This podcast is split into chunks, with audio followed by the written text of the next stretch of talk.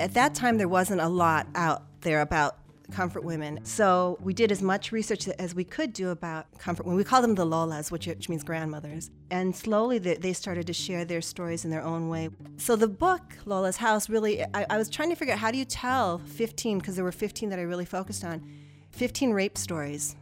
It's difficult for the reader to have to read one, but to have to do it 15 times, and it's different. It's difficult for the writer. It's a really, it's a physically different writing experience than than writing fiction there's a strange kind of fatigue that comes with that. That was M. Evelina Galang talking about the process of writing her book of essays about Filipina comfort women, Lola's House Women Living with War. Welcome to Artworks, the program that goes behind the scenes with some of the nation's great artists to explore how art works. I'm your host, Josephine Reed. M. Evelina Galang writes short stories, novels, and essays, as well as directs the MFA Creative Writing Program at the University of Miami. Her books include the story collection Her Wild American Self and the novel One Tribe, which won the 2004 AWP Prize in the Novel and the Global Filipino Literary Award for Fiction. In both her fiction and nonfiction, much of her writing aims to give voice to the women and girls living the hyphenated lives of Filipina Americans. But she's also become a strong voice for the Filipina comfort women who were forced into sex camps during World War II. Since 1998, Evelina has been researching and collecting the stories of the surviving comfort women and actively advocating on their behalf. Her activism and her writing were recognized by the Filipina Women's Network, and it named M. Evelina Galang one of the most influential Filipinas in the United States. I had the opportunity to speak with Evelina during an AWP conference. I had just read One Tribe and took that book as my starting point, asking her about its central theme. That book, One Tribe, it's an exploration of community, of what it means to belong to a tribe. So that tribe is either familial or, in the case of my characters, of part of the Filipino American community, and specifically in Norfolk, Virginia, or part of the American community, or part of um, there are gangs, there are youth gangs that are also a part of it. And so, as much as, as the exploration is about coming together and unity, it's really about disunity and it's about division. So, it's, it's about this young woman uh, trying to find her place in this community that she moves to. She finds that though she identifies as being Filipina American, and she's asked to teach these courses to, to the youth that kind of bring them closer to their culture. In fact, the community sees her as not being Filipino enough, whatever that means. So the question is, whatever that means, what is that? What I think is so interesting is how that shifts depending on physically where you are. Physically where you are, and also where you're coming from, right? So, how many definitions are there of being who you are and coming from the community that you come from? So, for Isabel, who's the character in the book, um, she has this idea of what it means to be Filipino American, coming from Evanston, Illinois, coming from the Midwest, where that community there is is tiny, and those inhabitants in Illinois in the Midwest are mostly families that are first generation from the brain drain generation, where doctors and nurses came to the United States, and there's a class difference there. Where in Norfolk, Virginia, where she where she goes to, um, many of those Filipino Americans are from the Navy generation when Filipinos first came to the States as cooks and chefs and things like that. And so the people that she's working with are not necessarily college bound students. And yet, their parents reach out to Isabel and ask her to teach mm-hmm. the kids. Mm-hmm. They really believe in the American dream, I think, in a very profound right. way, and also very much want their kids to know where they come from.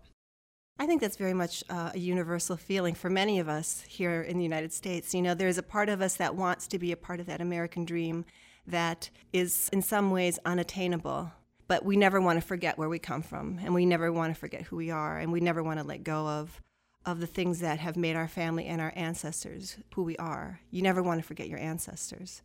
But that becomes difficult when you're a student who enters a community that doesn't understand your culture, that doesn't accept it, um, that has an idea of what's hip and what's cool. And a lot of that comes from pop culture, media, the idea that um, you want to assimilate, you know. There's an assimilation that, that occurs for most kids in, in any background. You just want to be like everybody else. I think that's absolutely true. And I think it's true for most teenagers. How do you figure out who you are? You begin by being what your parents are not. Right. And if you're the child of immigrants, it becomes even more complicated. That's right. And what strikes me in literature, how mm-hmm. Something is so specific and yet can be so universal. And that is the way you get through to the universal, through those specific details. And you come from a place of understand your experience, you know, your understanding of those details. And in doing that, you somehow strike that universal chord. Even if your family is like fifth, sixth, tenth generation American, you know, there is a way that that chord is hit. Now, as somebody who is heading a writing program, how do you try to convey that to students? Because often I think, and I could be wrong, but especially students, they're trying to go for the big questions and dealing with the big issues, and somehow dealing with the specificity seems less sexy. Yeah. How I deal with that is listening to them. You know, they come into they come into the office with their stories, and sometimes they're writing about these crazy things they've never had an experience with. And so the the details are general, they're vague, they're uninteresting. And so you start to talk to them about the details of their lives. What, you know, what are the colors and the smells and just really those moments that they remember and that evoke for them sensory details. And in choosing those sensory details, we start to come up with the details of their lives or their experiences. And then soon they're writing not only about those big ideas that they have, but they're using the specificity of their lives to recreate that. And in doing so, my hope is that they find their stories without my saying, you got to find your story. right, exactly. right. Are there certain books that you know you really want them to read no matter where they're coming from? Oh, gosh. Yes, and that's such a hard question to ask on the spot, but there are certain books that I teach on a very regular basis. And what I'm actually talking a lot about the fact that we need to teach the reading of a very diverse body of work, not as multicultural or anything like that, but as literature. And so it doesn't matter what course I'm teaching in terms of creative writing, I'm always bringing in, yes, John Cheever and Lorrie Moore and Ernest Hemingway, but I also teach Junot Diaz and Maxine Hong Kingston, Jhumpa Lahiri. I teach a cross section of writers, and we don't think of them as here's an Asian American writer, here's a Latin American writer. We think of them as writers. They're, it's literature. It's literature. We think of them as writers and we look at the specificity of those details. And in some ways, that's the way we also I also get them to start thinking about their own experiences and bringing their own details into their, their work. You know, we look at writers, you know, we, we were reading Peter Selgin and Jhumpa Lahiri and looking at the way they deal with, with relationships and looking at the details of those relationships. And they start to find things in common and things that are different. But in the end, we're looking at story and we're looking at structure of story and we're looking at language of story and we're looking at what they can draw from and bring into their own writing. And so, in that way, there is always that conversation of all these writers in the same pot writing stories, you know? And I think really when I start to think of how do we change the culture of reading and writing and being proud to, to kind of come from your experience, it's when we, we put the writers on the table as writers and we start to look at them equally eh, without fanfare, without the big, like, da da da da, we're bringing in diversity. You know, it's really, hey, let's take a look at stories and let's let's take a look at how they're being put together and let's take a look at the language within those stories and which of these things are speaking to you which of these things would you not do um, which of these things are you already doing it, then it gets pretty exciting. And it, it's exciting because then in the conversation of their work, they start to refer to these other stories. Now, you're also, if I got this right, you're also involved in a film? I worked in the film business for many, many years, and my, my book, Angel de la Luna and the Fifth Glorious Mystery, it was actually born of a project that I was doing that was originally a, a screenplay. And it was when I, I took five Filipino American teenagers to the Philippines to meet surviving comfort women of World War II. And the idea was I was doing research for the screenplay. I wanted to know not just the stories of the comfort women or the teenagers, but I wanted to know about the relationship that could be between the two. If a grandmother who I don't know if you know about comfort women. Yes. I do, but do do yes. explain. So during World War II, there were over 200,000 women and girls that were taken hostage by the Japanese Imperial Army and placed into these rape camps all over Southeast Asia, wherever the, the war was going on. And in the Philippines, there were about uh, a thousand women that they suspect uh, were taken between the ages of 8 and, say, 42, 52, and raped several times a day, 15, 20 times a day, um, and then made to also do hard labor. And so I came upon their stories at the time that the, my book, Her Wild American Self, was being taught to many um, teenagers and youth across the country. And that's your collection of short stories. And that's my collection of short stories. And I was getting these amazing and heartbreaking stories from teenagers saying, This is my story. I've never read my story. I've been suicidal. I've been trying to get my mom to read these stories. And there was um, a survey done by the Center for Disease Control back in the 90s that said the highest rate of suicide attempts among teenagers in the San Diego area was among Filipino American teens. So I had this question. I, I wanted to know that here were these comfort women in World War II that would do anything to survive, who are like marching the streets. They're looking for justice now. They're, now they're in their 90s and many of them are passing away. But at the time that I was doing the research, they, they were just coming out and really talking about their fight and their will to live and to do anything to live. And then you had these teenagers who were of the same ancestry who were feeling so discouraged that they'd rather give up. So I wanted to know what the lesson was that these older women could teach these younger girls. So to research that, because I really feel like I can imagine that, but to really understand that because you don't know, right? So I brought together um, teenagers to go to the Philippines with me and to work for eight weeks with surviving comfort women of World War II and to kind of find out what their stories are. How did the girls respond? It was pretty amazing at that time there wasn't a lot out there about comfort women, and uh, and the only ones that people would have heard about, if anything, were the Korean comfort women because of the way that their people in the government really is in support of them. So we did as much research as we could do about our own comfort women. We call them the Lolas, which, which means grandmothers. And then they were excited. They were excited to go and kind of scared. And so I brought them there, and then couple of the girls didn't speak the language at all, and many of the, the comfort women didn't speak English. So we had a, a language barrier. So we um, started to dance with them. They taught us how to tango. We would teach them how to raise the roof. We started to paint with them and do artwork with them, and they started to build relationships with them. So we really came about the interviews in this roundabout way, in relating as people to one another. And they began to adopt the girls as their granddaughters, and vice versa whenever they saw the girls, they would like come up and like, like hugs and kisses and you know the whole thing. And and slowly they, they started to share their stories in their own way with the girls one on one. And everybody was heartbroken. Everybody wanted to do something, but depending on, on the young woman and where she was in her life, there was maybe this much that she could do letter writing or communicating with them or holding their hand, or there was that feeling of being so overwhelmed that they couldn't do anything, that they would shut down. So there was like a range in response. But one thing was for sure their hearts were touched. Lola's House is, yes, a- is a book of essays that I've been putting together, which really looks at not only the testimonies of the women, but the relationship, my relationship with the women, because I think that question that I was looking looking at, you know, what are, what's the lesson that they have to teach me, or really it's me. It comes down to me because now I've had a relationship with the women for over um, 12 years. They're, they're amazing. You would expect that women who've gone through an experience like this would be bitter, angry, just want to give up. But there is a generosity, there is a sense of forgiveness, there is a desire to really make these things not just known by other people, but to make sure that this never happens again for their daughters and their granddaughters, for me. So there's that kind of commitment that they have to this cause, but not it's not just for them. It's it's hard to believe that they really want to reach out and do better for everybody. So the book Lola's House really I, I was trying to figure out how do you tell 15 because there were 15 that I really focused on 15 rape stories.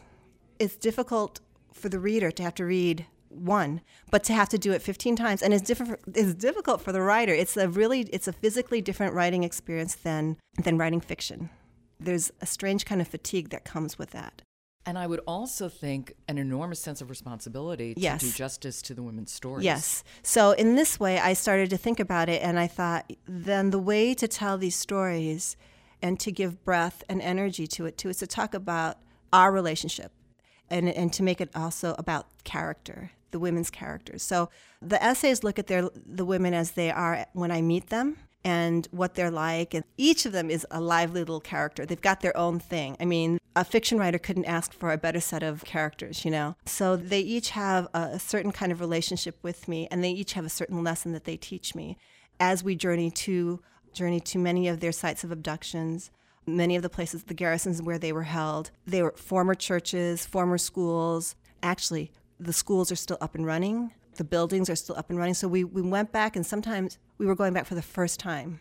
That must have been Yes. difficult. Yeah, actually, because every time a woman goes back to a place like that, she's reliving the account, you know, and it's so interesting because in some ways they really wanted to take me there and show me the space where they were held and show me where these things happened. In another way, it was devastating for them. Like they, it was too difficult. I mean, it's in the same way when we had the interviews and they would give me their testimonies. They would take my hands. They would actually make me touch where the cigarette burns were, where the scars are, where there's like a, there's still a bump, because they want to witness. They want me to witness their experience. You know, in many ways, the burden is they want me to say, "This is what happened. Don't let it happen again." You know, and then still thinking about those teenagers during that survey, you know, and, and really being a teacher that works with young women all the time and is always seeing issues of self esteem and a need to empower our young women, you know, it, it's been an amazing experience getting to know them. And I know that that is the lesson. There is a lesson there about self esteem and treating yourself right and speaking up for yourself that these grandmothers are trying to give to us. They're gifting to us. That's an extraordinary story. It's a really difficult book to write. I would think it would be. I thought it would be easy, you know, because it's just reporting. But what I found was early on, um, my body would actually shut down. I can go for an entire weekend and just write fiction, no bathing, not even eating, nothing. You know, who cares? But with these stories, you know, within an hour or two, I would actually get sleepy. The body would feel fatigue. There have been times when, like, I would have like an illness of sorts, and and I would have to stop. I would literally physically have to stop. And and as I've been working on it, you know, these years, I realize I have to take care of myself as I work through their stories because there is a way, and the the women would say to me that the stories enter the body, and I feel like that's really in many ways what has happened. And now I have to write them out of me. We talked about reading and identifying with something you see on the page. And often that happens in likely places when you're reading about somebody who shares your ethnicity or your mm-hmm. geographic mm-hmm. place.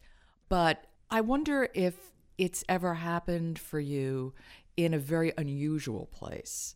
And I can give you an example from me. Reading Tim O'Brien's The Things They Carried mm-hmm.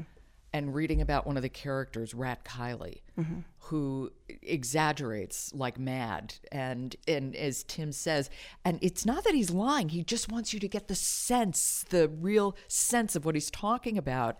And Tim said you had to do this mathematical equation when talking to him. And I literally said, Oh my God, this is me. To the point where my stepbrother and I, when we talk, he's very understated. And at a certain point, I said, Okay, here's what we'll do. I talk, you divide by five, you talk, I'll multiply by three. We'll know what we're talking oh about. Oh my God. And it was such an unexpected place. You know, read about this 18 year old kid who's a soldier in Vietnam and suddenly see a real part of myself. And that's such a gift that literature can give. And I'm just wondering Well, that's a hard question because there's so many things that I've read. And, you know, the education that I've had is wonderful. But the, here's the thing I never got to read my experience in books. So for me, all the things that I've read where I identify are usually things that are not of my experience and that are not of my background and that, are not of my ethnicity.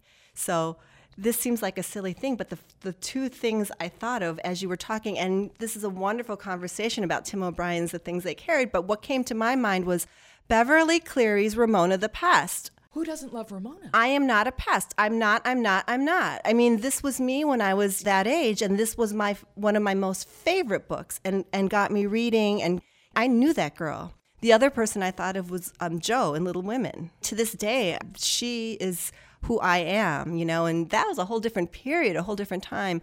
But I think that for myself, I have grown up reading works that do not reflect who I am in that concrete way but who do speak to me as as a soul who speak to me as a human being. There is that universality in literature where I can connect, and I've had to. Otherwise, I wouldn't be sitting here today.